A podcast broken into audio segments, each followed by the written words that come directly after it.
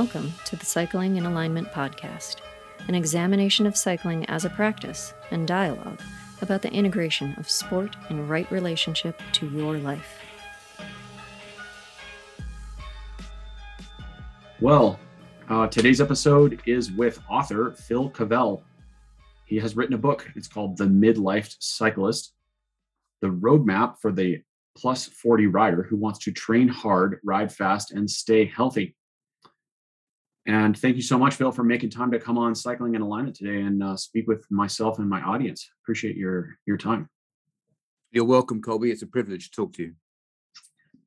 So your publisher, I believe it was, reached out and asked me if I wanted to um, enjoy a copy of your book. I don't know how. Uh, I think your publisher's name is Corinne. I, I'm kind of guessing that's a woman, but I don't know for sure. Is yeah, Corinne. Yeah. Yeah. I never met her, obviously, because I I'm I pub, I'm published through Bloomsbury in London. Okay. Um, so, uh, I, but um, yeah, I deal with a couple of people in the New York office, of which one is Corinne, and she's very she's devastatingly efficient. It seems. I'm assuming, I'm assuming it's a she. Do you know what? We could be totally wrong here. We could be wrong.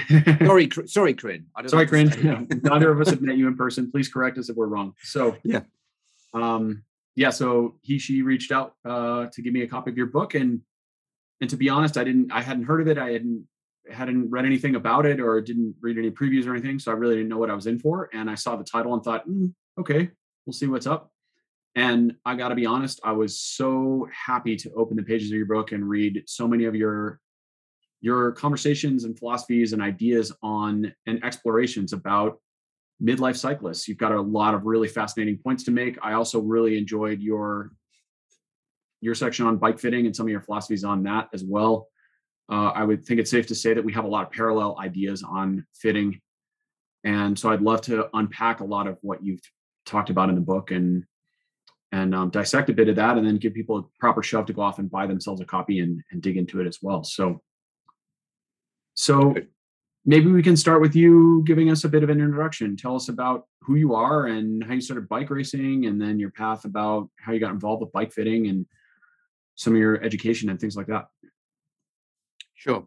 Yeah. So um, I was a bike racer and uh, raced for a long time, um, and came up through a time when we you kind of raced everything. If you raced a bike, you raced cyclocross, you raced road, you raced crits, you raced mountain bikes and that was just a great time you know late 80s early 90s just raced everything all the time uh, and with a great group of friends in a club and it just it was just living that dream of you know tuesday nights was a, a crit wednesday nights was a mountain bike race thursday nights was another crit and then you went off somewhere and did a mountain bike race or a road race somewhere. It's just great.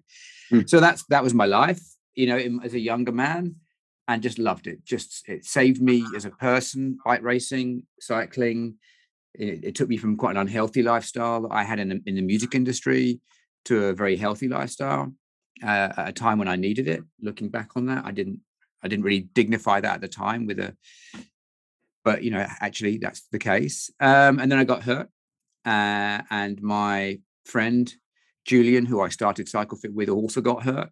Um, and um, at the time, not much was known about.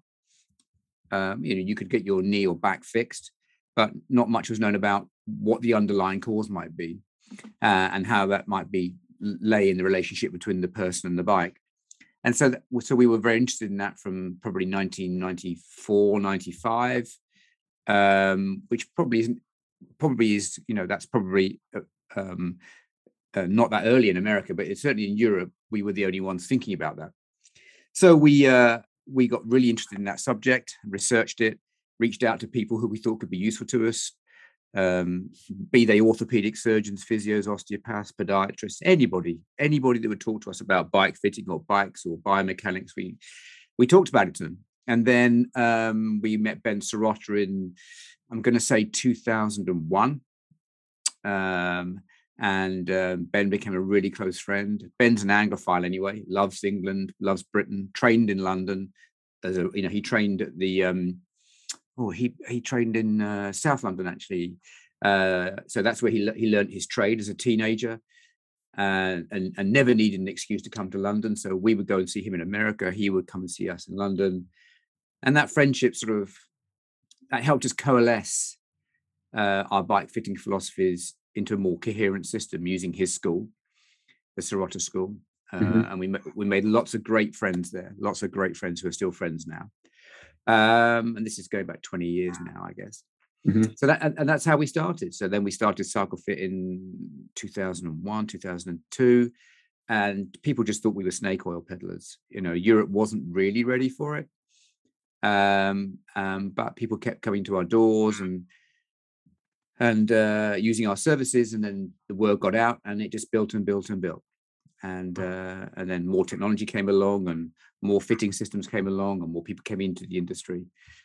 Yeah, so that's that's that's that's the short version, Colby. Okay.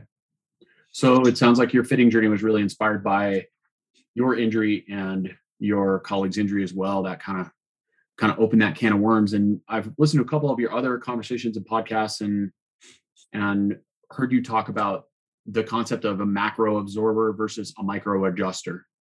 Yeah. Your own transition in from the the macro into the micro. And just so the audience is caught up on that, I think your sort of definition or terms for that are a macro adjuster, someone who can literally kind of get on the wrong bike, you know, by accident and go riding for 100k and not really notice, or maybe think, oh, that's a little funny, and then they Yeah. just never seem to have issues, never seem to have challenges. They're not worried. They're not fussed about stretching or strength. They just get on a bike and smash pedals, and things seem to work out. The That's micro right. adjusters, the other end of the spectrum, right? The tinkerer, the oh, I, my saddle's you know two millimeters too high, and I'm now my knees hurt or my hips hurt or my back hurts or or I just noticed I never felt right or I felt crooked on the bike. Those types of that type of universe. Yeah, that's Um, right. That concept's not mine, Colby. The that concept came from a, a friend and colleague of ours, uh, Phil Burt. And Phil Burt, uh, we met Phil. I'm, I think I'm going to say 2008, 2009, uh, through British Cycling, and Phil came and you know trained with us for a bit, um, and um, we stayed in touch. And he was doing all the British. He was all doing all the fitting at the at the um, academy, you know, the the the velodrome for Manchester for all the team, beat Team GB. He was Yeah. also doing all the fitting for the Sky team, the nascent Sky team. Mhm. Um, and then we started a conference in 2012 called the International Cycle Fit Conference uh, Symposium, which where where we invited speakers from around the world to talk about related subjects to bike fitting, whatever that was. And Phil was one of our first speakers.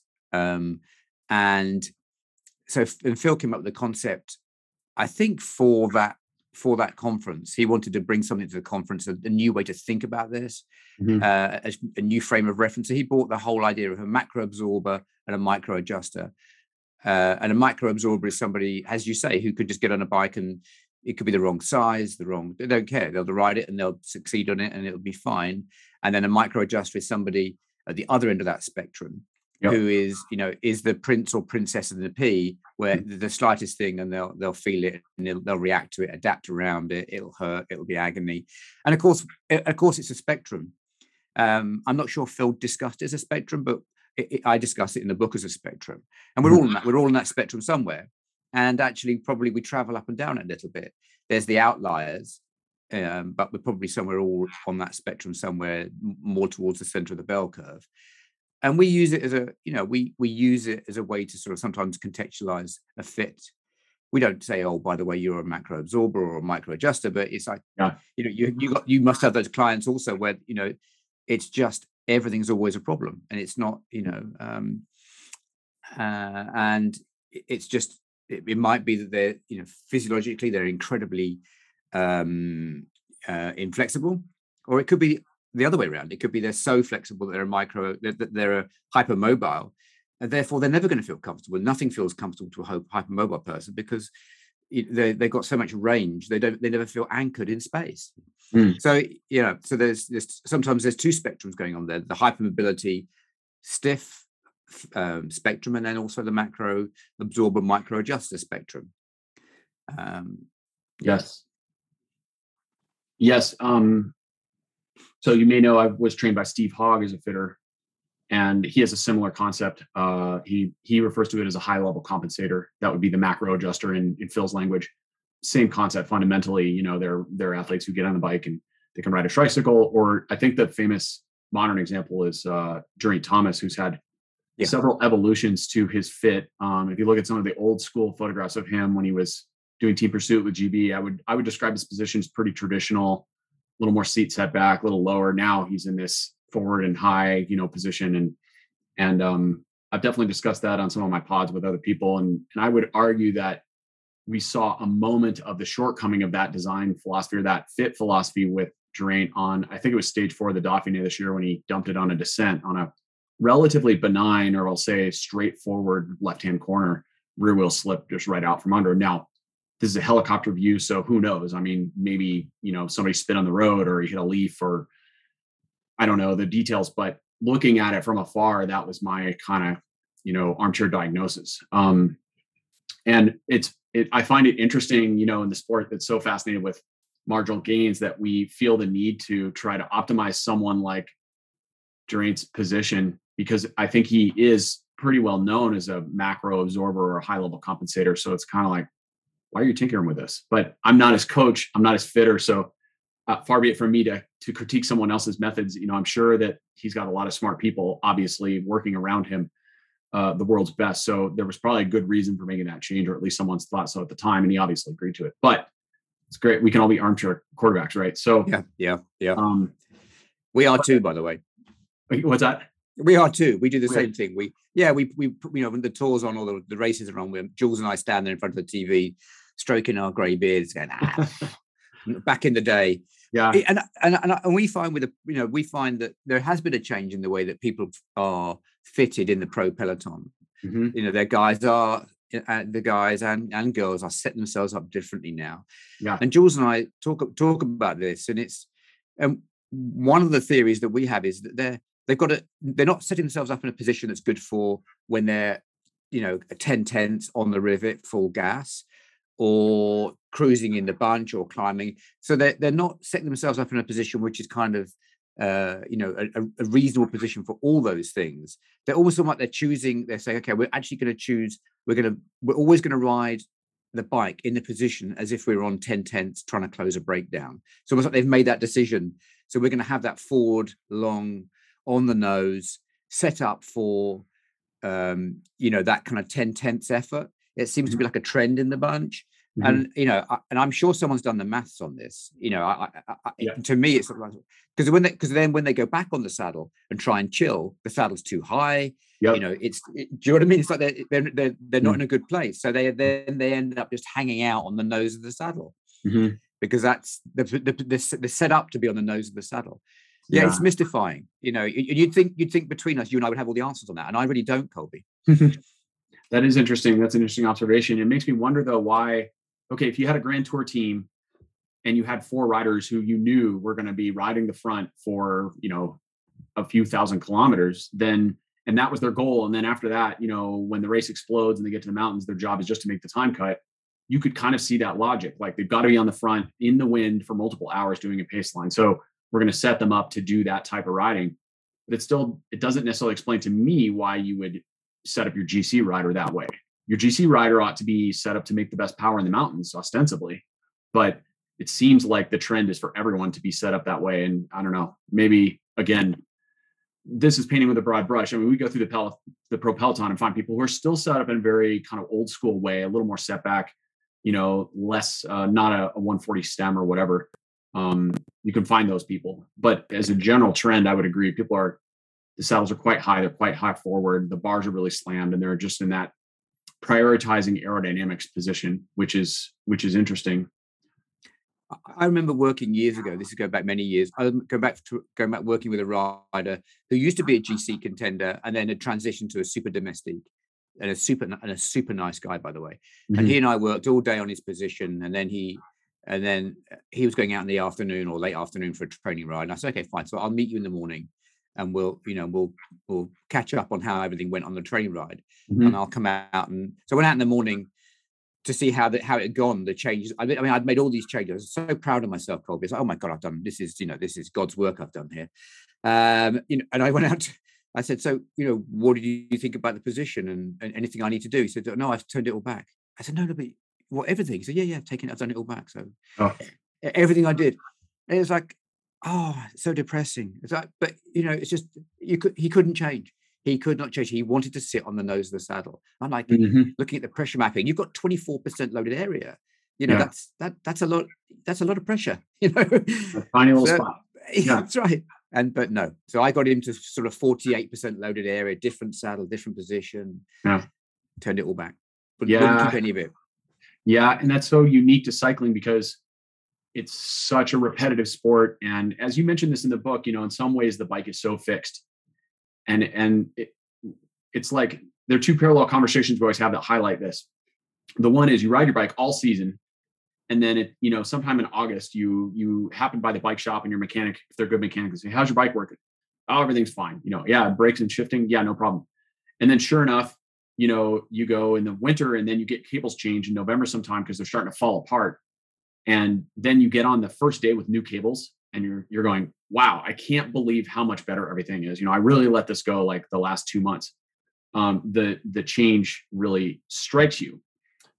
And you could say the same thing about conditioning ourselves to the bike. That is, when we get on the bike in the early season, it's like, ah, I did my first few long rides and my butt hurts and my neck hurts and my back hurts and my shoulders hurt and everything's a little bit sore, but you condition yourself to it so quickly. I think we equate it to just being out of condition or out of shape, right?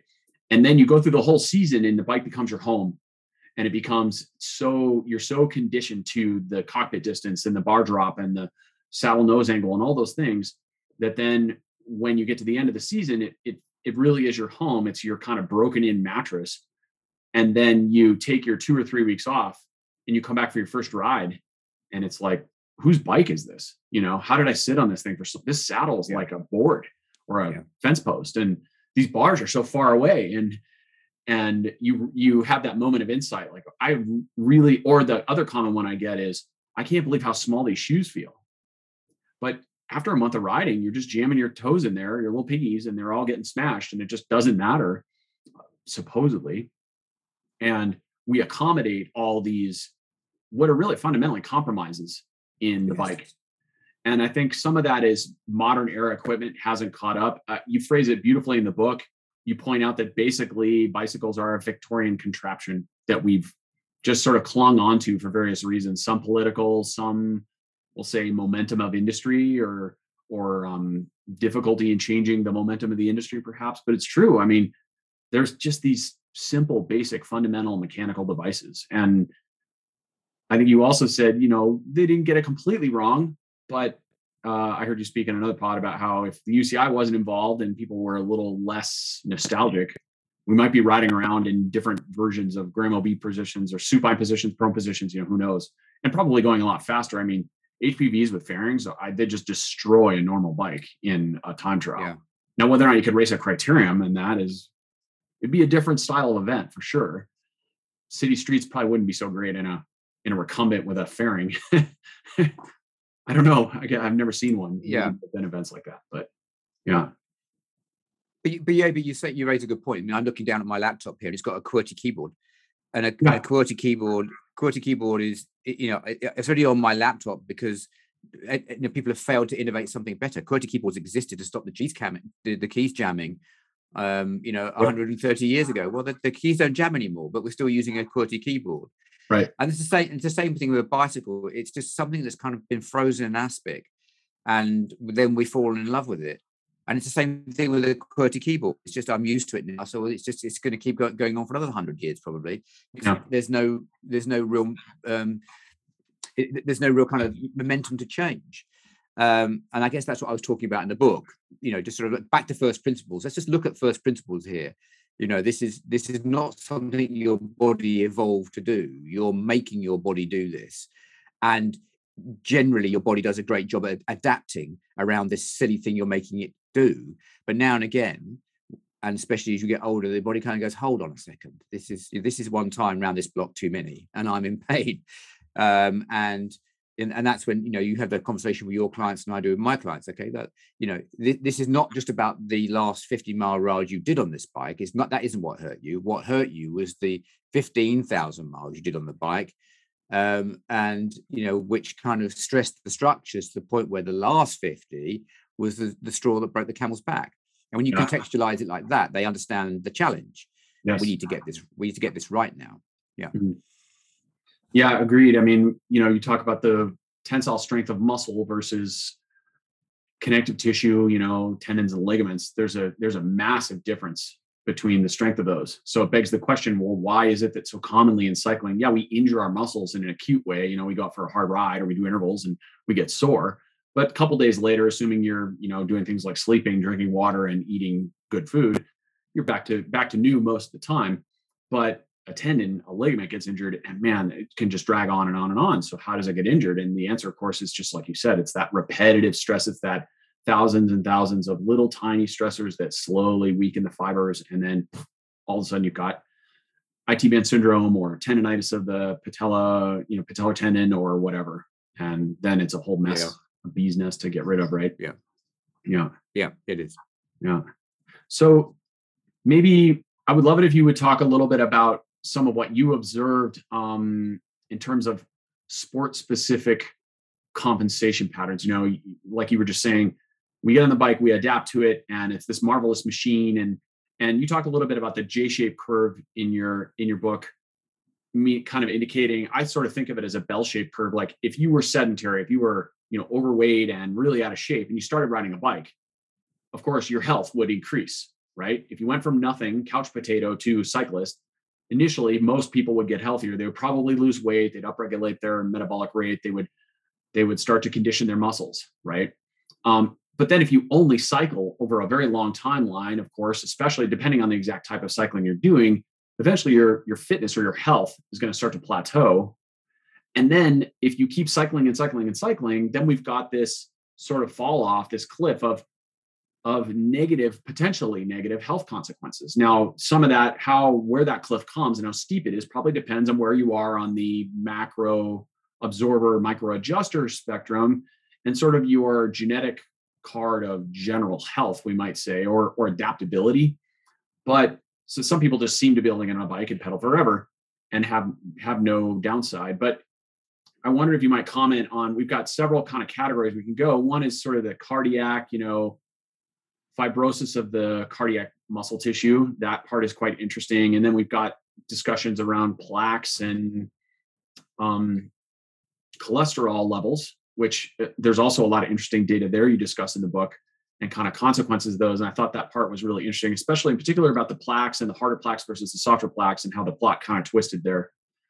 And then the separate side of that question would be what you see in the fit studio as far as things like adaptive muscle shortening or postural compensations, uh, you know, areas of strength and weakness in cyclists. I know I have my own observations I'd like to contribute, but I'd love to hear what you have to say on that and kind of what your thoughts are. Geez, that's a complex question. It's a big one. Sorry. I, yeah. I have a tendency to ask long-winded questions. So wow. yeah. Parse it into parse it into however you feel appropriate. Okay, thank you.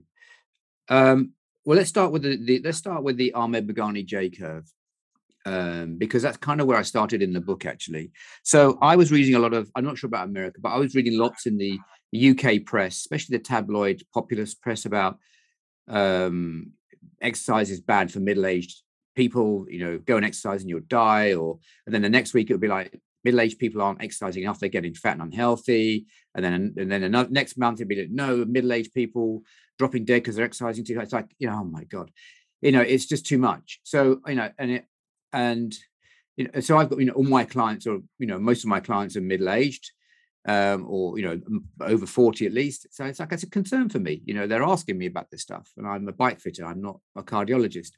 Luckily one of my good friends and clients is a cardiologist and also an extremely good cyclist. So we started with him and and he gave a lecture at cyclefit um, and he gave a lecture at the same conference that phil burt lectured at. In fact phil burt spoke first, and then Nigel got up and spoke after him, Dr. Nigel Stevens.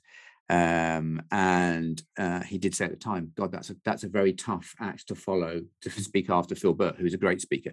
Luckily, Nigel is is a is a gifted speaker. But so so, and then I went to the source material and spoke to interviewed Ahmed Merghani, who did a lot of the research, uh, and then also another research cardiologist called Dr. Gemma Parry Williams, and I was lucky enough to have another client of mine who's a cardiologist, Audrey Simiatis. So, you know, I was basically, I had access to four cardiologists, all cyclists. Actually, Ahmed Merghani is not, not the same level as, but you know, they were interested in this whole veteran heart health subject. Um, and of course, I think you alluded to the fact that this is not binary. And in fact, I quote it in the book, Dr. Gemma Parry Williams says, there's no purity in medicine. You want binary answers in cardiology, and there aren't any, you know. So you've got to kind of, you've got to read all the research, and then you've got to make the best guess based on all the research. But the research in some of these studies was showing that um, there was like a J curve. So all the all the benefits of doing exercise were kind of quite on quite low level um, exercise up to about 100 150 kilometers a week you were all good you know all your indicators were great as you said cholesterol got better blood pressure came down everything was great. Exercise is also a natural statin so that had a beneficial effect. Exercise is acutely inflammatory and chronically anti-inflammatory that's also good so it was all good. But then they saw this kind of deflection around about you know, and it's not binary, but you know, they saw this deflection around a kind of 100, 150 kilometers, six, seven hours a week, where athletes were starting to, they would, the athletes would test, had a high VO2, they had higher out power outputs, but they also had more atherosclerotic plaques in their coronary arteries. I thought, geez, no, we didn't expect to see that, did we? You know, and so, um, and that's so, and that, and that was alarming in a sense. Um, but when you actually really sit down and talk to the people that did the research, the longitudinal studies, Dr. Gemma Parry Williams, Ahmed Merghani, and really think about what they're saying um, and don't be alarmist about it. The, the, actually, the morphology of the plaques themselves, the morphology of the ath- atherosclerotic plaques, was different in the in the high level athletes than it was in the sedentary people or the low level athletes. So they might have more plaques, but they were more calcified. Calcified plaques are generally speaking not dangerous because they're not likely to rupture. The plaques that are likely to rupture are the soft fatty ones or the mixed morphology plaques that are calcified and soft fatty material. So mm. in a sense, there is some remodeling going on, but it might even be it might even be protective in itself. Mm. Don't know. So you know, this is all speculation, of course, Cole, because we still the longitudinal studies are still going on. We don't know the answers, but mm. it's not all the instant bad news that we thought it was. Right. Um, so it's a nuanced picture is what I'm saying. Yep. Yep. Yep. And that and so just uh, the point we don't we have to be very careful about which metric we're tracking and which one we tend to assign as, you know, air quotes good or bad, right? That's right. That's right. So yeah, I mean between between naught and six seven, seven hours training a week, it's it's you know, or cycling training, it, it, it's all good generally for for the most part. It's there seems to be a deflection around about six seven hours a week where there are some indicators that look like they're that they're, they're, trending in the wrong direction. But mm. as as I say in the book, even that's more complex. And it might well be that these these re, these this structural remodeling has a protective effect. Mm.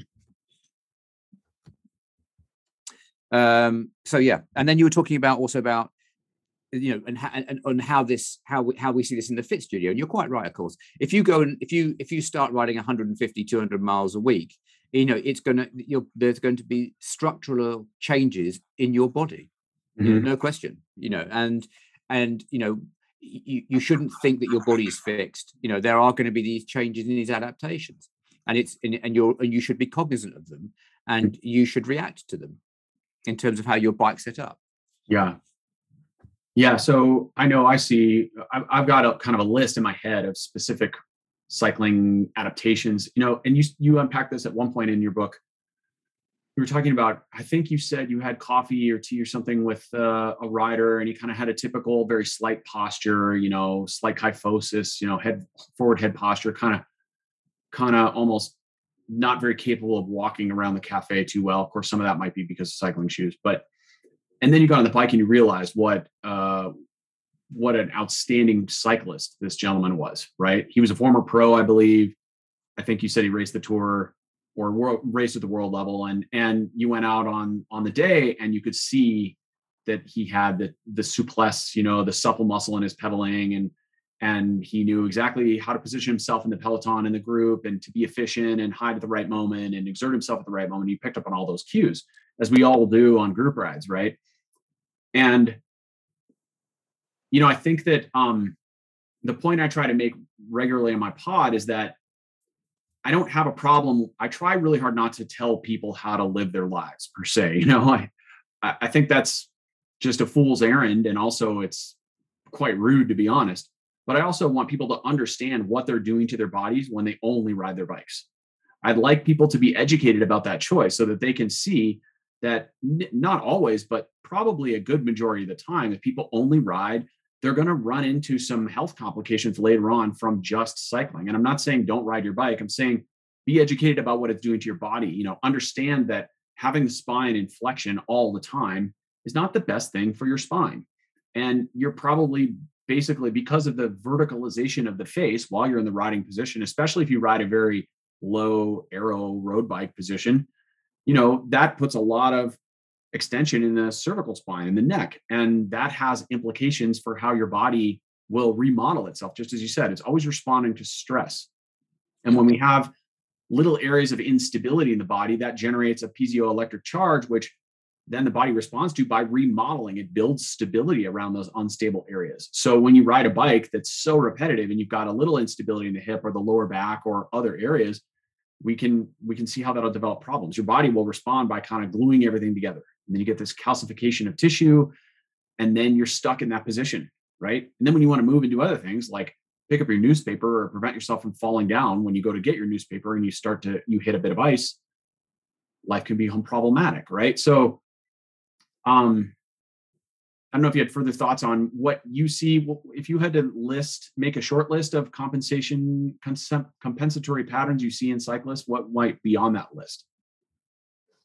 Yeah, I mean, and, and you're absolutely right, and I think that's why I say in the book that it's it's it's slightly counterintuitive, but the older you get, if you want to increase your cycling performance, you actually need to do less cycling. You actually, you know, it's it's in it, and it seems like it seems counterintuitive, but it's true. You know, if mm-hmm. you're I'm I'm 60 next birthday, um, you know, and it's I can't just cycle anymore. It's not good for me. I need to. I love cycling. It's my sport. But if I want to be a better cyclist and keep cycling longer, I actually need to do a bit less cycling and a bit more paddleboarding, resistance training, Nordic walking, the occasional run. I need to do more stuff. I need to keep myself in extension. And in terms of adaptive patterns, you're absolutely right. You know, we start to store up tightness uh, and bad posture. We start, you know, as you say, we get a, a kyphosis in our back. We're always in a, a flexed hip, flexed spine. Now, mm-hmm. flexed hip and flexed spine are not great. We didn't evolve to have a flexed hip and flexed spine. Right. Uh, really, you know, um, we evolved to, you know, run and jump and stand up and occasionally squat round a fire. We didn't, we didn't evolve, you know, to sit in slouched postures. They're, it's unnatural for us. Mm-hmm. And unfortunately, the bike does encourage people, even me, and and I know better to slouch. You get tired. I went for a ride today, got tired, mm. groveled home, and then started to slouch. I could feel myself doing it. Hips started yeah. to hurt. So yeah, uh, uh, you're absolutely right. And so it's counterintuitive, but the older athlete actually needs to cycle a bit less. Start consciously cognizant, being cognizant about okay, I need to drop a cycling session out now and do something which puts my spine in extension. Mm. Swimming, mm. paddleboarding, resistance training, whatever it is yeah. Uh, yeah. And, we need to we need to try and cover off those compensations. Yeah, yeah. I thought your your recommendation for paddleboarding was great because it's extension. It's got some thoracic rotation, right? Yeah. It works yeah. balance. Yeah. And if you fall off, the consequences aren't too much. You're just going to get wet, right? So it's not like falling off a snowboard or you know a balance beam or something risky that you know anyone 40 plus doesn't really want to. Well, most people I would say don't really want to mess with. So and yeah, and that, it, Sorry, I was about to say. And the great thing is you can kind of get your, you know, your regular group of people you go riding with. You know, um, you know, they all get paddleboards. So six, eight of you head out for a mm-hmm. couple of hours on the paddleboards. It's the same. It's the same team. You know, doing something athletic in the wilderness, enjoying fresh air. But you know, guess what? You're an extension. Mm-hmm. You know, uh, as you say, using your upper body, using your core. Mm-hmm. So it, it's a really good thing to do. Yeah. And you also bring up the really good point about sarcopenia afflicting older riders, which is loss of muscle mass, right? Both the yeah, it's some of the cells go away in muscles, or we'll say senesce, which is a fancy way to say die, right? It is. And or and some of them just shrink depending on your usage. But I think it's also important to point out that cycling doesn't, you know, we throw around the word strength a lot in cycling. Oh, he was so strong, she's so strong, and her legs look so strong. And and that's fine. But if we're being technical, I think it's probably a misnomer to say that cycling makes legs strong. It really doesn't. Uh, in my opinion, I'd like to phrase it more along the lines of cycling makes your legs more durable or fatigue resistant. That's really what you're doing. You're building fatigue resistance in the sagittal plane, right?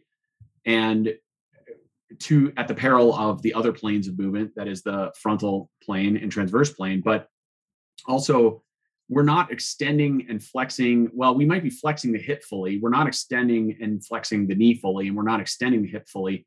So that means we're not working the full range of motion but also there's no eccentric load in cycling unless you're on a fixed gear in San Francisco, you know, and you've got yeah. a back pedal to prevent yourself from running a red light or whatever.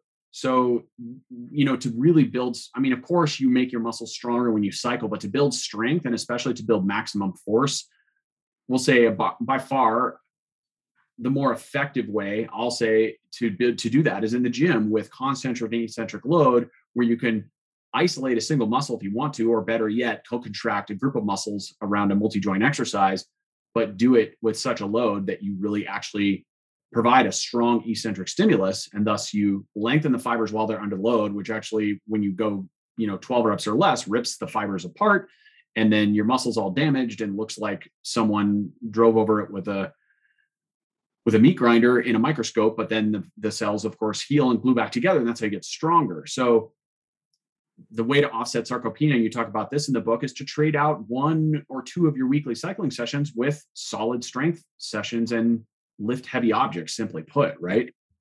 That's right. And I totally agree with you. And I, I'm not sure I say this in the book, but I should have done. I mean, the th- fact, the fact is sitting on a fitting on an alpine climb at your at your absolute threshold is not going to actually preserve muscle mass loss because it's too it's too low a load. I know that sounds ridiculous, yes. but it's too low. It's too low a load. If I ask you to do a box jump, you can probably produce two thousand watts. That's mm-hmm. load. You know, yes. sitting there at three hundred watts is not muscular load. It might be aerobic load. It mm-hmm. might be cardiovascular load, but trust me, it's not muscular load. Yes. And so you can sit there and do as many 300 watt sessions as you like. It won't. It won't offset sarcopenia. Well said. Uh, yeah. And, and yeah, and, and I think a lot of people don't understand that. Mm-hmm. Uh, and and that's uh, I'm not sure if I say that in that so in that so many words in the book, but I, I should have done. But you, what you said is absolutely right.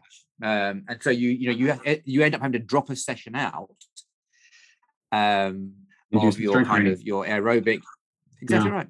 Yeah, it just yeah, yeah. You know, as cyclists, we're so addicted to our we're in love with our little neurotransmitter bomb we get from going out on the bike and whipping up all the happy chemicals and you know yeah. enjoying nature. I mean, that's why we love cycling. That's why I love cycling to yeah, be outdoors and, and see the things, but we'd be better served by trading it in for a gym session. And, and yeah, um, I think part of the, the, con- the, the confusion on that is that when you're riding, you know, 15 minutes into a maximal effort, you feel as though you are pushing on the pedals at maximum or close to maximum force. You're pushing so hard but the the load of the aerobic system the time delay of that system to catch up is what gives us that sensation of hardness. But you're absolutely right. You know, you jump, you do one single box jump, and you you can produce way more torque in the gym doing deadlifts or squats or box jumps. Way way more torque and more load on the muscle. Like that's why you can go in the gym in one session, your first session in the off season, and do what you think isn't that hard, and all of a sudden you can't walk. You know, for four or five days, you're struggling to go down the stairs, right? So that's right. That's no. right. No, I, I totally, I totally agree with that. And and of course, I think, I think, and I don't have any evidence to support this, but I think there is evidence that we also lose the, the slow twitch and the fast twitch muscle fibers at a different um, rate. We tend mm. to lose fast twitch quicker. So those those are the guys we want to hang on to. You know, yeah. and and the way and the way to train those is is by load. Yep. There's no other way. Yep. Maximal contraction. Yeah. Yep.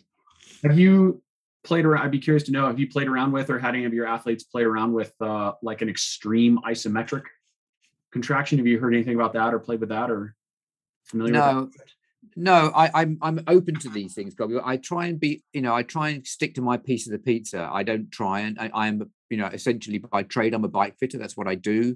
Mm-hmm. Obviously, work with physios and podiatrists and strength and conditioning coaches all day long. But I'm pretty quick to hand off to people. It's like I'm I'm going to stick with my piece of pizza here and and you know this is what i want you to achieve but that person over there is much better to achieve it with you than i am mm-hmm. you know mm-hmm. i'm not i know enough to be dangerous eh, mm-hmm. frankly um so I, i'm we are as a company pretty quick to hand off you know this is what we want you to achieve go away and achieve it with somebody who knows a lot more than i do That's smart. That's smart. I think that's a trap a lot of fitters can fall into is to try to be all things. I've certainly fallen into that trap uh, at times. You know, it's someone hands you their blood work when they come in for a bike fit. It's going, you're going, hmm, okay.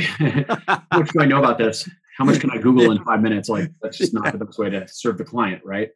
Yeah. So, well, I just brought it up because we were talking about sarcopenia and, and maintenance of muscle mass, and um, I'd be happy to drop this link in the show notes for people who are interested. I may have mentioned it in other pods, but there's a technique I've used myself and I've used it with some of my athletes, and it's called an extreme isometric. And really, it's pretty simple.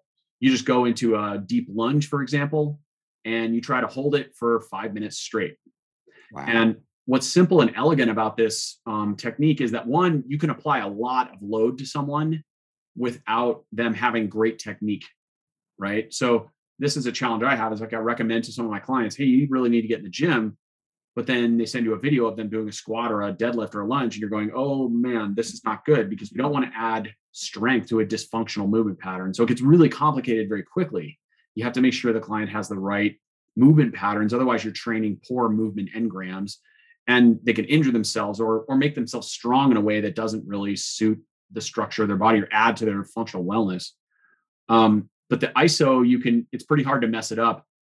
But what's cool about it is after about, I don't know, maybe two, three minutes, it's safe to say the slow twitch fibers are all pretty smoked. And then you get to see every muscle fiber in your quadriceps turn on and fire. And by three and a half, four minutes in, you're you're pretty much seeing stars. They're quite challenging. But of course, since there's no movement, it's an isometric. You're just holding that deep squat or that deep lunge the chance of you doing repetitive damage to any tendons is zero, right? Also, you don't get eccentric load, but you still fire all the fibers. So it's kind of a little, we might say, biohack into the strength world because it it can fire so many fibers of the muscle, maybe all of them if you go deep enough. But at the same time, there's no eccentric load. So you're super smoked for five or 10 minutes afterwards, but then you can go ride your bike. And after a couple minutes of loosening up, you feel pretty good in my experience. So anyway, there's a seed planted on that. It's kind of a funky little exercise. But um, yeah. I also wanted to go into a bit in your book. You talk about the autonomic nervous system and you get into parasympathetic and sympathetic, right? And our colloquial terms for that are parasympathetic is rest and digest, and sympathetic is fight or flight, right? Or we'll say to be a bit naughtier, the three F's fight, flight, and yeah, feather. yeah. So so you talk about that balance and how and and some of the science that goes into studying that and you know i'll let you unpack that a bit but i've got a few thoughts on it it seems you know what you were mentioning is that athletes generally speaking from what we've seen have higher vagal tone and vagal tone is a way to sort of it's a way for us to attempt to quantify how someone's nervous system responds to external stress and the higher your your vagal tone is ostensibly the more sort of calm you are under fire or in stress. And you had one great quote in the book that I'll I'll paraphrase a little bit. You talk about how basically we're negotiating the modern world with an alarm system that's you know hundreds of thousands of years old, right? And I thought that was a great way to put it. What I'd like to know is if you think that you know because an endurance athletes or athletes who are training regularly have this sort of increased vagal tone, which theoretically makes them better at negotiating the modern world, it's almost like it reminds me of a, of a hypertonic muscle. A hypertonic muscle is a muscle, of course, that's kind of always turned on, you know, at 30 or 40% or whatever, some sub maximal percentage. And then, of course, after a while, that muscle starts to hurt typically. And what's interesting about a hypertonic muscle is, you know, for example, if you have poor posture, your spinal erectors might be hypertonic because they're sort of preventing you from tipping forward to give people an example they can relate to. And so your back hurts because your muscles are always kind of turned on. A hypertonic muscle is simultaneously it's fatigued because it's always on, but it's also weak because it hasn't ever been gone. It has never been worked to 100% and then gone to zero.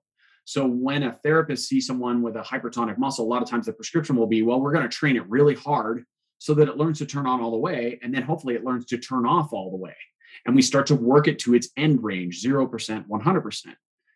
And it seems to me that we could maybe make a parallel between the parasympathetic and sympathetic nervous system balance with elite athletes in the sense that when you go ride your bike really hard on a group ride for 90 minutes and you smash yourself into oblivion and you're, you know, got the taste of blood in your lungs and your heart rate's super high, then you come home and it's almost like uh, I was really stressed about this inbox that's got, you know, however many emails in it, but now I just kind of don't really care that much. and and what's the balance there? Is it that the athlete is it is I guess the, my question is is the athlete really more robust at dealing with those modern 20 2021 day stresses of emails and social media and people always being on demand and all those things or is it that is it more of a bypass and that what they're doing is they're hitting themselves so hard and blasting themselves with so much intensity that then the volume just gets relatively turned down on the other stuff. It's not that they're more effective at dealing with it, it's more that they're just ignoring it. I don't know. Maybe those are two in the same thing. Sorry, that was a very philosophical question. That's and great. I think long. You you covered so many spots there. It's great. you are, the questions are great. I mean, the thing is, you you kind of answered your own question there. I mean, what can I add to that? Mm. I mean, I guess I guess the question is this: so you go out and do a hard training ride, and you and so it's in the moment it's acutely inflammatory, acutely inflammatory, and the mm-hmm. hope is that it's chronically anti-inflammatory, and your inflammation burden drops after the after the training ride. Um, but if you then, if you're somebody who's got a lot of stress in your work and your life, and you drink a lot of coffee, a lot of alcohol, you don't eat very good food, and then you you keep training harder and harder and harder, are you just laying inflammation, layering inflammation and stress on layering inf- an inflammation stress? And my point in the book is probably you are. Mm-hmm. So you've got so so what you should be tracking, which metric metric should you be tracking um, to to to to check that? And and as you say, vagal tone means that probably heart rate's not a very good one. Your heart rate's going to be low because you're you've got high vagal tone and you're fit. So there's no point in tracking heart rate unless it's completely off the scale. Mm. So you start looking at other metrics.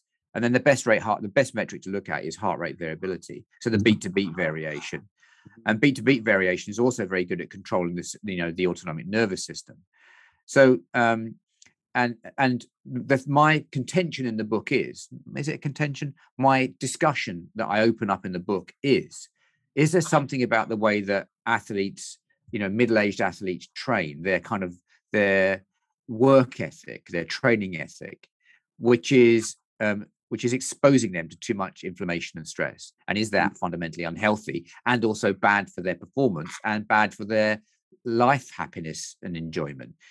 And my and my contention is, yeah, probably it is.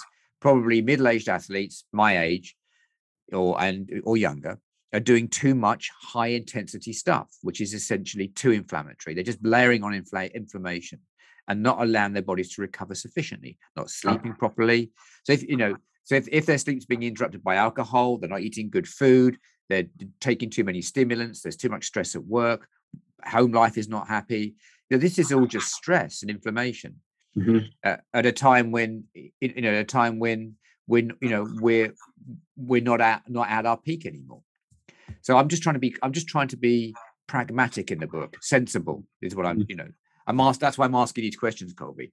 Yeah. Uh, and I'm not saying I have all the answers. I mean, I, I hope the book doesn't come across as, be, as being, um, what's the word, bombastic, because I don't feel like that. I just feel like these are discussions that are worth having. Um, I'm, you know, I'm not saying I've got all the answers. I just put forward some suggestions. I agree. I I, uh, I don't think your book came across as bombastic at all. I think it was a great exploration of these issues, and and I really appreciate you digging into it. It's, you know, as I mentioned, this is a lot of themes that I discuss with my riders. I think I think part of what's happening is that we are living in a sport that has a broken cultural model that is okay look at look at our user group now we've either got people such as yourself and myself who are uh, guys and gals who used to race many years ago and part of the broken model there is that we're always comparing ourselves to the past you know and i've lived in boulder colorado my entire life i'll be 50 on my next birthday so i'm just a decade behind you but the, the discussion applies to you and I equally because we're in parallel paths in that sense. And so I've ridden here forever. So I know all the old climbs, the old rides I used to do, the old six hour rides where I'd go smash myself on this climb and do intervals on this road. And it's so easy to be in that comparative mindset of, well, now I'm only riding for 95 minutes or 75 minutes. And, you know, I went up that one hill and that was pretty hard. And it's easy to kind of look at myself as less than. But we also have to recognize a couple things, as you pointed out. And I, I really, I'll preempt this comment by saying I really don't like the the well, getting old sucks conversation. Like, I, I want nothing to do with that. To me, that's a pile of crap. It's just a it's just a negative Nancy, you know, downer conversation. Like to me, I'm the happiest I've ever been in my life. I feel I'm the smartest, best, most well educated. Um, I'm accomplishing the most in my days with the best amount of balance. I've got the best relationships I've ever had in my life. It's not to say, as you said, I'm not trying to be bombastic. I'm I don't know everything. Far from it. I'm always learning. I'm always growing. Always stepping forward. But man, I was a moron when I was 21 years old. I don't want to go back to that age. I lived it to the best I could then. I can look back on it and say, the older I am, the faster I was. That's a great, great bar statement. You're right. But um, I don't I don't pine for those eras, nor do I want to be out smashing the six hour rides anymore. Like I've moved on in my life, and we have to recognize that every year or decade we we all have in our lives, we add to our lives, the more responsibility we gain the more entanglements our lives tend to have as a general rule. I mean, there are people who make global changes and you know sell their houses and go down to one suitcase and go travel the world and things like that. But that aside, most of us accumulate things like mortgages and houses and cars and pets and more dental appointments and all the things. And grandchildren eventually, right? And and these are things that add to our life burden. So when we continue to think that when our lives were simpler and we had less responsibility, that now we can can or even should carry the same ride load that's that's in my opinion that's part of a broken way of looking at the the sport. We have to evolve with it and still carry it with us. It doesn't mean we can't enjoy cycling. It doesn't mean we're bad or old or slow.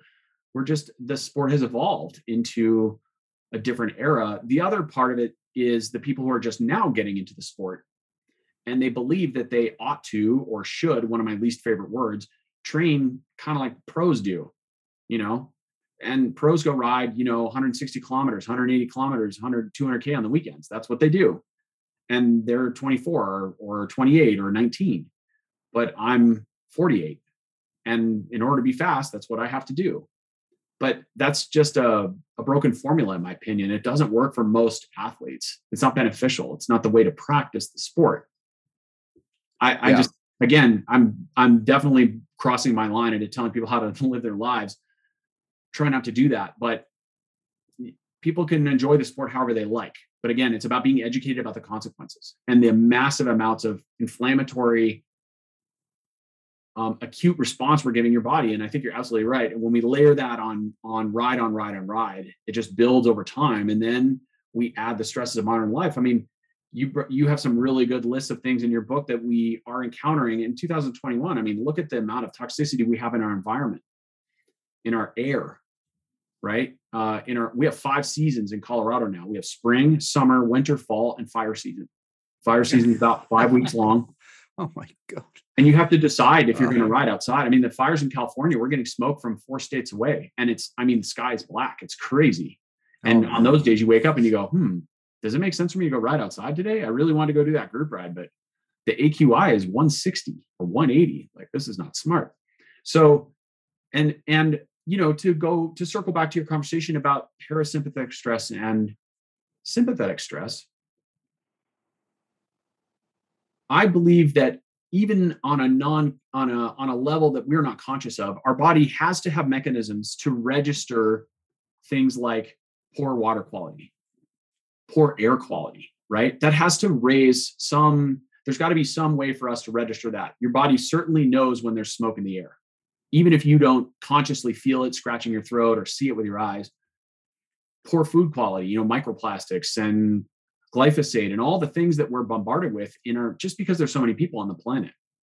So i think that uh, in itself probably raises to some percentage the level of baseline we'll say daily stress in most people. Now i could be wrong. This is conjecture and hypothesis on my part. I don't know if our body really has ways to sense these types of chemicals but i'd be willing to bet it does and and so we consider all these loads. And as you were saying like we've got we've got all these life loads that happen things like food and relationships and such. This is just uh, the scientific way to say that right is allostatic load. It's sort of your global stress level right? And all this is a really important concept that i think people miss sometimes. All stress summates right? So when you throw your leg over the top tube just because you put on your shorts and you you know use your chamois cream it doesn't mean that all your your life stress and your work stress just disappears into the ether.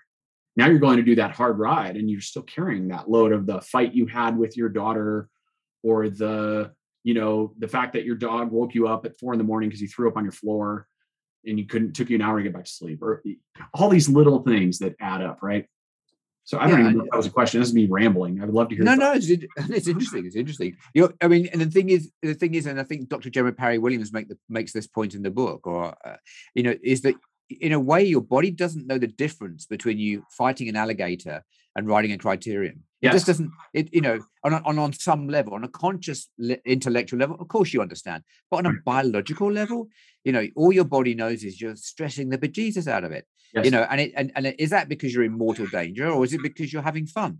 And obviously there's some you know your body's getting some you know some nice you know neurotransmitter actions and some nice fuzzies but on a fundamental level when you stress your body you know it doesn't know whether you're it's it's struggling to survive or it's actually having fun because that, that's an intellectual thing.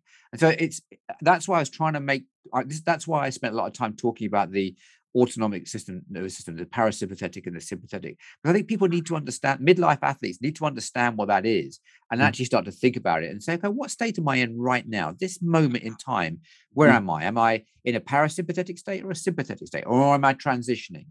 Because you know, you go into a you go into a sympathetic state, you know, on express training, you come down a rope ladder, you know, it's you know, and it's knowing that mechanism that okay, you transition from parasympathetic to sympathetic in the blink of an eye but the the the climb down back into a parasympathetic state is different and it's slower and it has to be you know and and, and I you know and I use the example in my book about my dog you know who who hears a squirrel in the middle of the night and goes bonkers with a sub his subatomic bark he's got you know he, he's a he's a, he's a wolf so you know he's a he's an apex predator so Mhm. the moment the, the danger's passed, he's he doesn't care. It doesn't matter. All he wants to do is kill it anyway.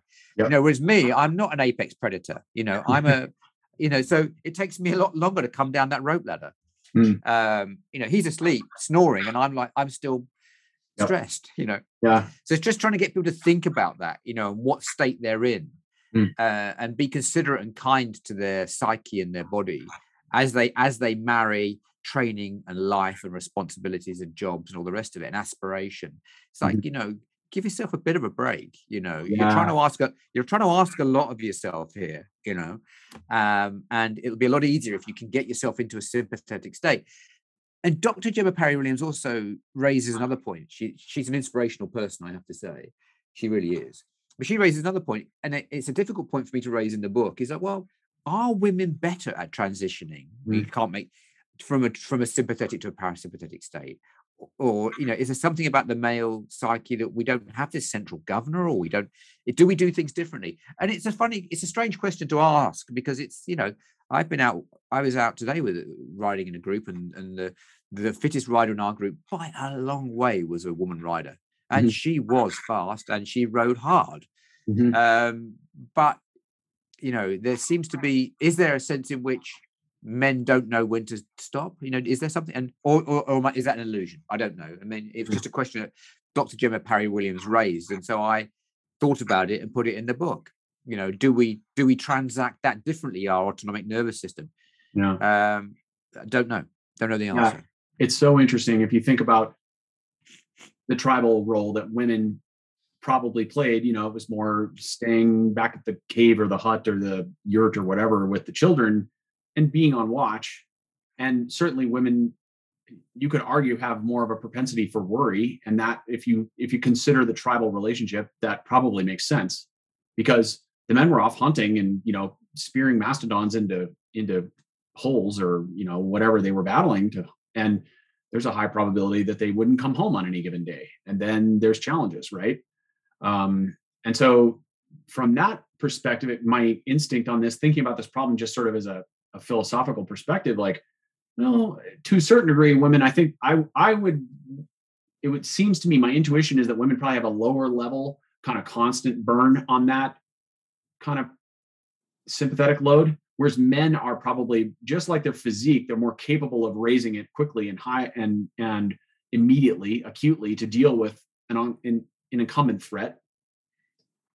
Um and then there's got to be that post it's like you know after the race everybody stands around and they tell their war stories right like yeah man then i was in this corner and that guy attacked and i barely hung onto his wheel and then somehow i managed to come around him and win the prime or then I got dropped on that hill and then somehow I caught on the descent and then I don't, I don't know. I just felt great. I drank a bottle and ate a bar and then but the next thing you knew I was in the break and they're telling all their stories and it's like that.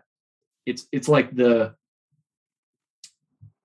the chaos after the storm kind of has to unwind and and express itself and it's there's a social component to that. But i think there's a neurological component of like the replay and the reliving and sort of swimming in the dopamine of that experience. Um, and that's probably part of their descent. But you know when we're driving to the market and someone steals our parking spot or almost hits us and then flips us off and we get in a, a fight with them hopefully it doesn't happen to everybody i try not to have that happen but you know there's there's no like moment afterwards where you get to kind of sit around with your tribe mates and talk in a funny way about how you killed the mastodon or how the guy stole your parking spot. You're just stewing it for a while and it kind of it kind of ruminates in your head and and probably adds to that stress level for probably a fair number of hours unless as you point out in the book we've got some tools we can use to help decelerate the momentum of that um, sympathetic load, right? And and Yeah. point out, I think one of the great tools you bring up is breath work and being in Yeah. touch with the breath. Some people might be turned off by the term breath work, like, "Oh, I don't want to go do a Wim Hof thing or whatever. And you don't have to do it that way. It can just simply be attention to the breath and in particular to the longer exhale, right? Which is directly Yes. associated with uh, acetylcholine levels and calming, up-regulating parasympathetic and down-regulating sympathetic, right? It's a very simple technique. Yeah, that's right. And, and and you're absolutely right. And I remember listening to a radio program in in this country. We have a radio program called the Today program, which is a news program. And in the morning, this doctor was on the program for one reason or another. I can't remember why. And the presenter said, "Well, what what is this square breathing? What is this?" And he and, he, and the doctor went, "Oh, okay. Well, I'll, do you want me to do it then?" And he just he gave an example of square breathing and breathing in for four and out for five.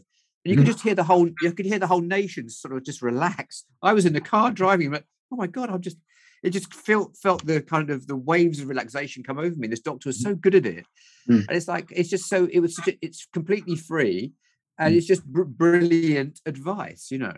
Yeah. And and the other thing you were saying there, Colby, it's like the more I as I wrote. The, the older I get, the more I am just convinced that women are just actually superior, frankly. I agree Uh, 100%. Do you know what I mean? I just think, Yeah. I just think, well, Yeah. they just seem to deal with the world better than we do, and, I- and, I- and I and, I and I actually extend that to being athletic. I think they are mm. better athletes. I think that there'll come a time quite soon when certainly midlife athletes will be hanging. We won't be hanging onto their wheels anymore. They're just mm. better immune systems. They seem to be better regulated and deal with stress better. Yeah. They just seem to be superior. Mm. That's interesting. Yeah. I know it's uh, controversial. I know it's controversial. Maybe it's maybe, maybe. I mean, it depends on what your kind of belief system is around equality and men and women and all that. And I'll just say, you know, I study a lot of Paul Chek, and he teaches a course called Equal but Not the Same, and I think that's a great way to phrase it. You know, um, women. I mean, just in case the audience doesn't know, you know, women also have the ability to.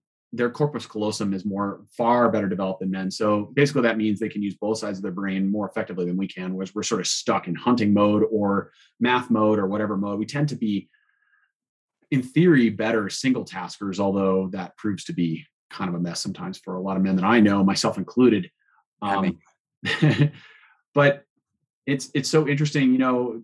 In the fit studio, I kind of keep this mental model of we all have these checklists. I think as fitters of how people approach us, how do they come in the door, what are what are they exhibiting at that moment, what you know, being careful about the language we use to convey with our clients because I've seen a lot of PTs say, "Oh, your glutes don't turn on," and then the client kind of holds on to that as their story. So I think of it as, you know, how are you exhibiting yourself right now? What is the client displaying at this moment? What are their tendencies?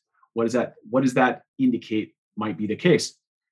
And you know, for the decade I've been fitting, I've seen I mean, of course, also I'll, I have to pred sorry, I have to predicate this statement with the obvious concept that we're seeing a skewed, we'll say, um, user group or or um, we're getting a we're getting a distorted batch. We're not seeing what is representative of humanity on the whole because first of all we're bike fitters so we're seeing cyclists but then secondly you know it's very rare that a high level compensator or a macro um, adapter uh, would or macro absorber excuse me would come through our door because they don't have any problems so it's very rare that they would pay for a bike fit because they don't perceive that they need one Um, there's occasionally you get those macro observers who are like, yeah, I want to optimize my performance, so I'll go get a bike fit.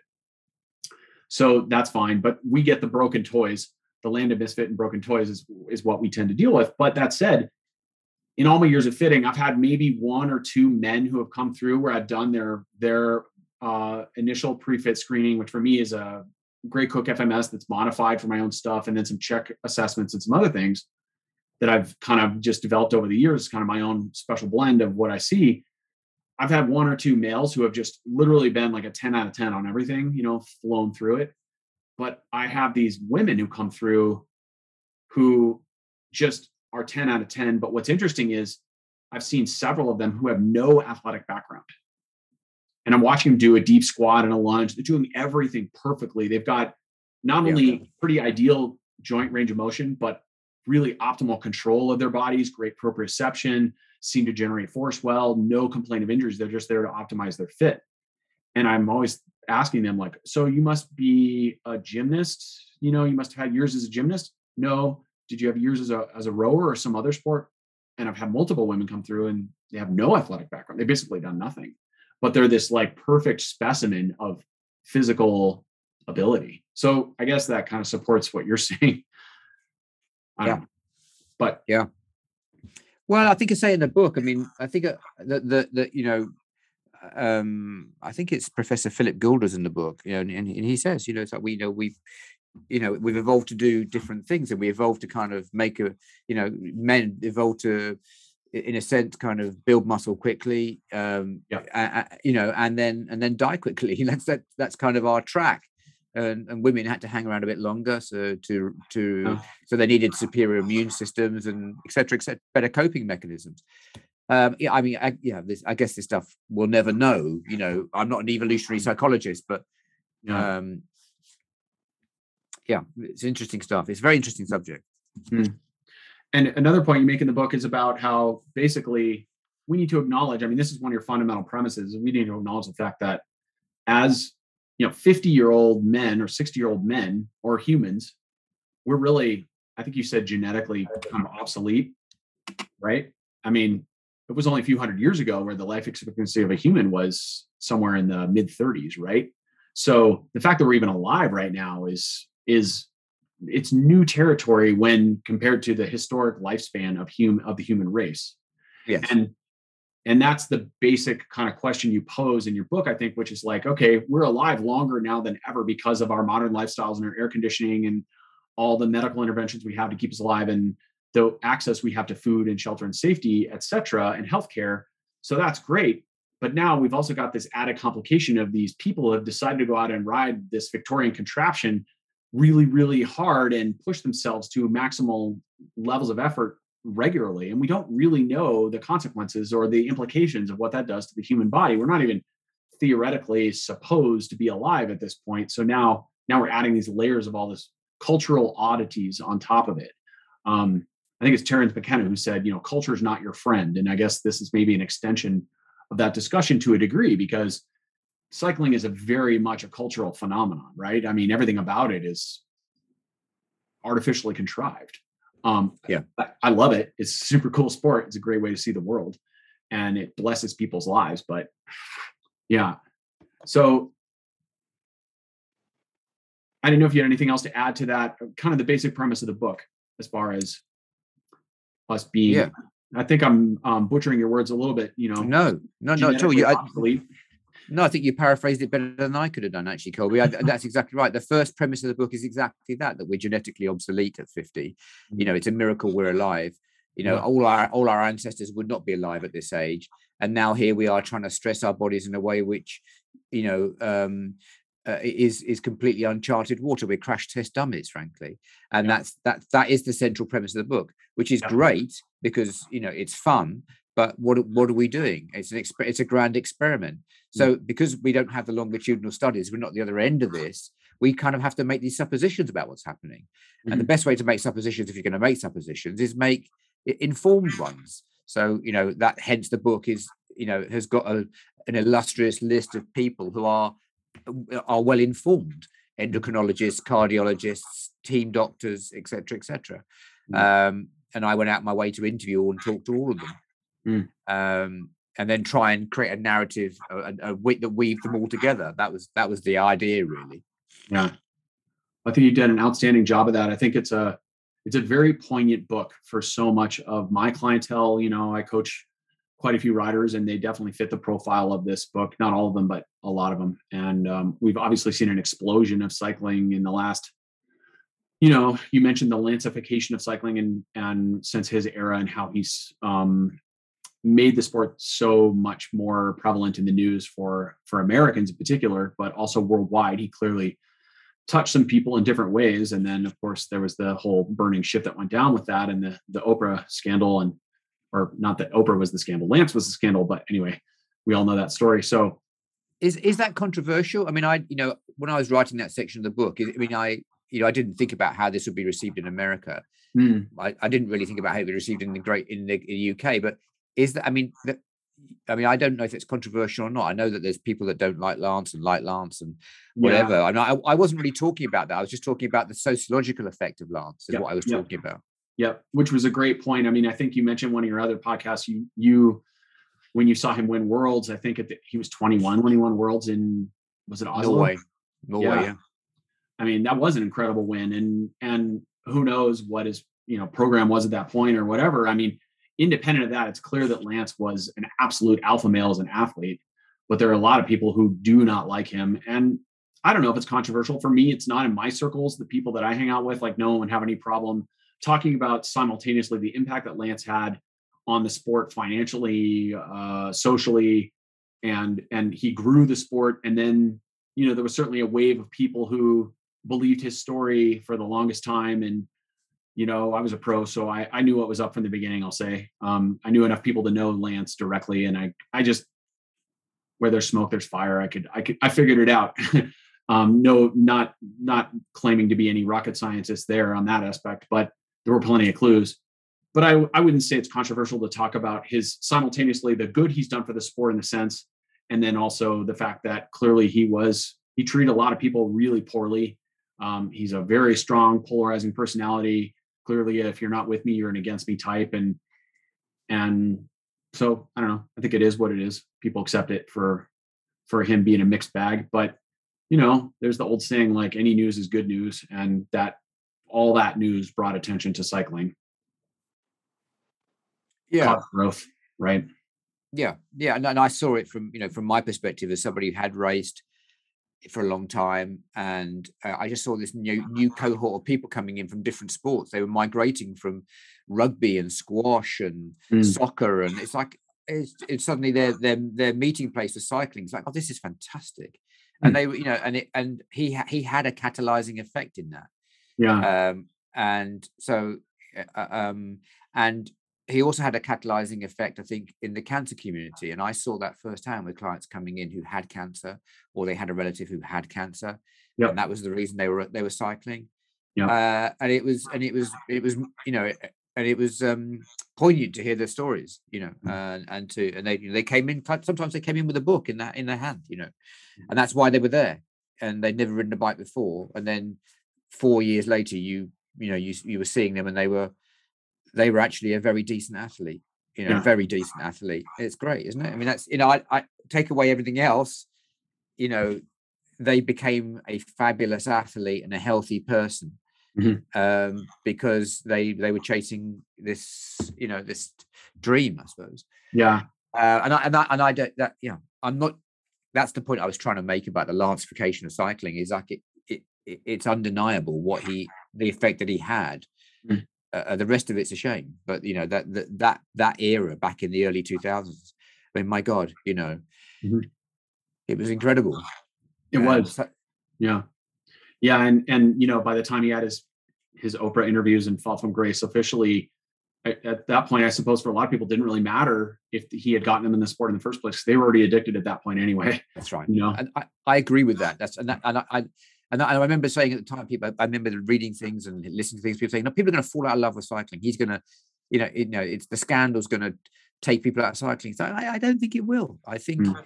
people are now in it for their own reasons. Now they love it. They see the benefits. Yeah. You know, they stay fit, but they also explore the world and meet people and see things. It's like they they get it, you know. They, this is a new generation of people that get what cycling is, you know. Um, and I think that's proven to be true. You know, Yeah. people ha- that said, the sport is of course changing because now I, I don't know if it's the same for you guys there, but here, road racing in the U.S. is really, quite honestly, it's dying. Um, oh really? Yeah, it really is. The number of road events we have here, not only in my home state of Colorado, but just in the US, has plummeted in the last few years. Absolutely gone south. Um, and and also there are just so many more cars here, more and more people. This is why we're having this gravel explosion, because people won't want to ride on the roads anymore. It's just it's really changing the scope of the sport. And again, growing up here in Boulder and riding here for 35 years, there are roads that I won't ride on now that I used to ride all the time when I was 17 and 18. Some of it was I didn't know any better, but it's most of it is just the volume of traffic. Just like most places, you know, the more people, we've got almost almost 8 billion people on this planet. That's a lot of people. And they tend to flock. This is an area of growth here along the front range. People have been moving here. So, and COVID kind of gave that another acceleration. But the sport is is changing here. Road racing is really um, it's not dead but it is the numbers of events you can participate in are have drastically declined. When I was young, I could do a three day stage race in almost every ski town all summer long, be a road race, time trial, criterium kind of format, and different big name ski areas, Vail, Copper Mountain, Telluride, stuff you might have heard of there even. And Yeah. now none of that exists. None of it. It's uh, business park criteriums and a few road races way out on the plains in the middle of nowhere, and then an occasional proper road race that's a point to point with hills in it. We have very, very few of those in Colorado. So it's it's a bit sad. I mean, I'm I'm not to the point where I would want to do that stuff anyway. I've kind of moved past that warrior phase of my cycling career where I want to go conquer all the things and smash the watts. I'm more just inclined to go for a, a solid mountain bike ride with my buddies on the weekend or whatever. Or maybe I'll do a gravel race here and there, but um, so it doesn't affect me too much personally, but it's sad to see. And you know, I will say I do have some clients locally, and if we had a Tuesday night criterium that was a rideable distance from my house, I would go do it with them just to be the coach and be the, the fly on the wall and watch them and see what happens. And then that helps me coach them and and watch other people ride. You know, I'm always looking at people on the bike as a fitter. It's it's there's nothing better than watching other people ride because you learn so much about human movement. It's like the infinite fractal of complexity. You could stu- I'll study the human body for the rest of my life and still not understand it. But don't really have those opportunities here. I what about in the UK? Are you guys still is the road scene just as strong as it ever has been? Yeah, I think it is. I think it's really strong. I think racing is really strong in the UK right now. I um, I don't race myself anymore, so it's it's hard for me to say, but I, I think it's really strong. Um, um, uh, it, I, I don't get the sense that it's fading away. It's changing, I think. Mhm. Um, and and like like like the US, we know we've got a strong gravel trend now, which is great. Um, but yeah, you were trying to get a cyclocross race now in London, around London area, and it's like it's rammed. It's you know, it's Hmm. you've got to book early, you know. So I think there's this explosion of racing now, um, which I think is a I I- and I think it's a healthy thing. I think what's really healthy, in, in certainly in London, is that there's lots of lots of kids getting into racing. Where they Saturday morning kids racing groups. Herne Hill has you know Herne Hill has become almost this little, which is like a little tiny little concrete velodrome Yeah. in South London. Has become like a talent centre. Hmm. So many young pro cyclists are coming out of Herne Hill. Okay. Um, so I do think there's some strong, some really strong roots there in, in the UK and certainly in London, youth racing, and it's great, you know. And they uh, and and the circuits are all developing these kind of youth programs, which is great. Get young kids cycling and racing, get them into the sport. That is great. Um, Yeah. And you look at someone like Tom Pidcock, you know. I don't know if he's made a, any I mean, made any um, a splash in the US, but you know, Mm-hmm. it, um, you know, he's he- he's one, of- one been a client of ours for a while. I mean, you know, he, he's he's you know he's the, thing he just won the won the Olympic mountain bike race, but you know he's so young to win Olympic mountain bike race. He's 21, you know, or, or 20. It's amazing. Yeah. So they they get these kids are getting very very good, very very young. Yep. Yep. There's a lot of um, young riders, and especially with the crossover between the cyclocross guys coming to, you know, now be competitive at the world tour level. And then riders like Tom who are racing mountain bike and also rating at the world tour level. That's exciting. It gives a lot of people, you know, it almost brings us back to the first point of uh, the first thing you said is I grew up racing and I did back then you just did all the disciplines cross mountain road track right And I had the same thing going on here. I went out and bought a really cheap cross bike. And of course, I was riding around on 28, you know, Ritchey Speedmax tires pumped to probably 65 psi or something totally horrible. And I bought a mountain bike with no fork because it was, you know, lighter. And I bought a track bike somehow after mowing lawns. And then I I raced my road bike. And man, what an awesome way to begin the sport to have that those four arrows in your quiver, it teaches you a lot of things. And one thing I learned quickly is that I was pretty atrocious at cyclocross, but it took me a long time to not suck at it. Um, so that was It's like ballroom dance. It's more like ballroom dancing than cycling, isn't it? It's a different thing, cyclocross. it really is. Yeah. And you mentioned Herne Hill. So do you know uh, Gary Beckett by any chance? No, I, uh, should I?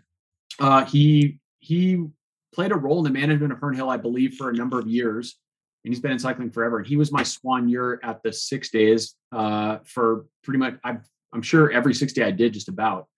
Um, and he's worked with with Wiggins a lot and on and off the year. So I just didn't. Right. But yeah. Anyway, just had to bring. So you up. know her. You know of Herne Hill then. I know of it. I've never ridden that track. I've I've raced, of course, in Manchester quite a bit, but um, yeah, I've never never ridden Herne Hill, but yeah, definitely know about it. Gary's got some good old uh, photos he'll post on Instagram every once in a while of like Wiggins, you know, riding around when he was 18 on Herne Hill, you know, beanpole. I did- good. I did a criterium with Wiggins. I, I, I mean, I- I remember this is going back. I got. I'm trying to think when it was 97, 98.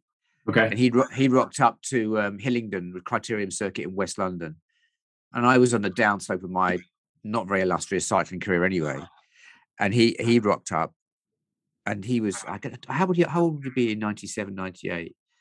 I'm trying to think how old would he'd be, but he, he was a kid. He was a kid Yeah, anyway, 18, yeah, yeah, 18 pretty or young. Yeah. and he was astonishing. I mean, he was just he was he had his coaches by the trackside telling him to do things, Mhm. and then he'd go off and take he'd go off and take a lap out the bunch, and then he'd come back. Yeah. and he, he just yeah playing with us, you know, like it's unbelievable.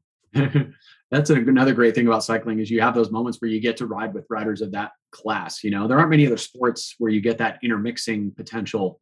You know, Yeah. it's not like if you're going to show up to your walk down to the park, you're not going to be shooting hoops with Michael Jordan. It doesn't work that way in basketball, right? Most likely. Yeah. So Yeah, Yeah. yeah. And I was chatting. I remember riding around chatting to him at the time. I mean, and it was like, I mean, you know, it was just it was funny because it was like, you know, and it, he was so good. And there was mm. some decent riders there. You know, there wasn't like it wasn't like it was just a wobbly wheelers ride. It was it was a really good. It was quite a good bunch, and he was just still made us look so bad. You know, and he was only seventeen or eighteen. yeah, yeah, Hilarious, he's a machine. amazing. Yeah. Well, Phil, uh, I don't want to take any more of your time today. I really appreciate you um, coming on board and speaking to my audience and um, sharing your thoughts with us and talking about your book. Was there anything else you wanted to mention before we we sign off and talk about your socials and where people can find you and such? Uh, I think we've covered it all. I think you've. I think your insights into the book and, and the subjects around the book are are, are very, are very deep and well thought through. Colby, uh, the book is out on Bloomsbury. Um, it's called The Midlife Cyclist. Uh, I, I, you know, I, I hope, I hope, I hope your listeners enjoy it. Me too. Um, definitely, I recommend it. We're gonna do. Uh, I'll, I'll post a cover, a shot of your cover for the social media if that's all right. And That's great. Thank you. Thank yeah, you. do you have a website or do, can people follow you on social media or anything like that? Yeah, so they can follow me on Twitter if they want to. Uh, my that's a good point. So they can just search me, Phil Cavell. It comes up. Um, They can follow me on Twitter, um, and um, they can also um, the CycleFit website is quite a good one. Uh, I always posting lots of journals on the CycleFit website. I've just posted a really, I think, very interesting journal at the moment on pelvic pain versus saddle pain, which I think is to me Huh. a really is a cutting edge subject, frankly. Mhm. Um, what's the difference between pelvic pain and saddle pain, and how do you treat them differently? Um, uh, that journal's just gone up. So I'm always putting journals up, like you know tho- those kinds of pieces up on the CycleFit website that you know don't make it into the book. Uh, Mhm. Probably a little bit kind of more exploratory. Um, so yeah, CycleFit website and, also my Twitter feed. Wonderful. I will. I'll check out that article on uh, saddle versus pelvic pain. That sounds You'll- quite interesting. I think you're going to like that one because I Yeah. think it might provoke. Yeah, yeah. Feel free to email me about that because I think you might. I'd be interested to know what you think, uh, your own insights into that. Wonderful. I'd be happy to. Thank you. Yeah. Do you guys do a lot of uh, SMP saddles, or what are your what are your go to saddle brands? I got to ask. What's your most? The- yeah, yeah. I mean, we're we're really saddle saddle agnostic, Colby. I Mhm. mean, I you know, I'm always looking for that magic saddle that works for everybody, aren't you? You know, I I mean, I I find men's saddles are pretty good. Mm. I'm just really struggling for that breakthrough women's saddle. It's like, got it, that's the one. And I just don't have it, you know, and it's obviously it doesn't exist, but Yeah, you yeah. know, um, Mm. and so I think men are pretty well catered for with saddles. I think there's a lot more to do with women's saddles personally. I would agree with that. Women are definitely have it. Uh, they're ice skating uphill in the saddle world right now. Unfortunately, I found I found about uh, a handful of women who really like the new mimic, the specialized Yeah. mimic models, and then Yeah, the other side of the fence is get that thing away from me. It tends to be very polarizing in my experience. Totally, absolutely right. I get exactly that opinion with the mimic saddle. you know, Interesting. uh, yeah. Yeah. So um, yeah, I still think there's a lot more work that companies can do for women's saddles. Frankly, there's Yeah. more to do. Yeah, unfortunately, there's some anatomical challenges there for them. Um, I ha-. I will say I think the SMP is close to the magic saddle for me with most men. I've got overwhelming success, and I try very hard to be agnostic, honestly. But I have so many men who come in and try it, and they are like, "Wow, this thing's amazing! I've never had a saddle that disappears like this." Um, it's Which- certainly not everybody, but the percentages are quite high in my experience. Which one? Which which one? Because I hear this a lot with SMP, and I've tried SMP with clients, and um, and I've had some success with it. But Mm-hmm. Okay. the, uh, to, I find the SMP range quite confusing. It's too big. I like which which ones? What's your go-to saddle in the SMP range? So what I do, so there's kind of two families, right? There's the Forma dynamic family, and then there's the composite or or uh, Volcor family. And and th- when I say family, what I mean is the base is exactly the same. What they do is increase in padding. So what I do is I always test saddles on the bony end first. So I put them on the Forma, which is literally a it's a carbon thermoplastic base with no padding. It's just leather only. And then I put them back to back with that on the other one from the other family, which would be the composite or the Volcor. The names are uh, uh, like these are great saddles, but the names are ridiculous. Volcor sounds Yeah. like something out of Star Trek. But Yeah. The composite and Volcor are identical, except that the Volcor is six millimeters wider. So if the rider's a little on the bigger stature side, I'd use the Volcor. If they're on the smaller side, I put them on composite. And usually, when I put them on those two saddles back to back with no padding, they can pretty quickly tell me this one's better, this one's worse, or vice versa. And then from there, we can go up in padding as needed. And they have light, medium, or thick padding.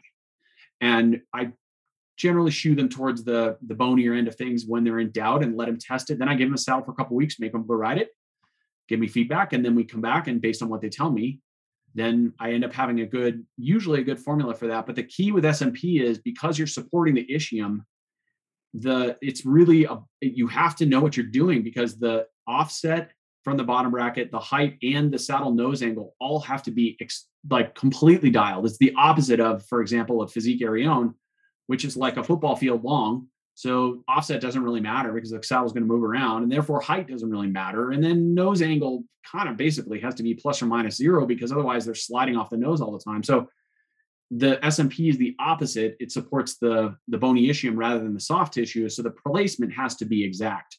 And what I found is athletes come to me commonly saying, "Oh yeah, I tried an SMP four years ago and I loved it for 20 minutes and then I hated it."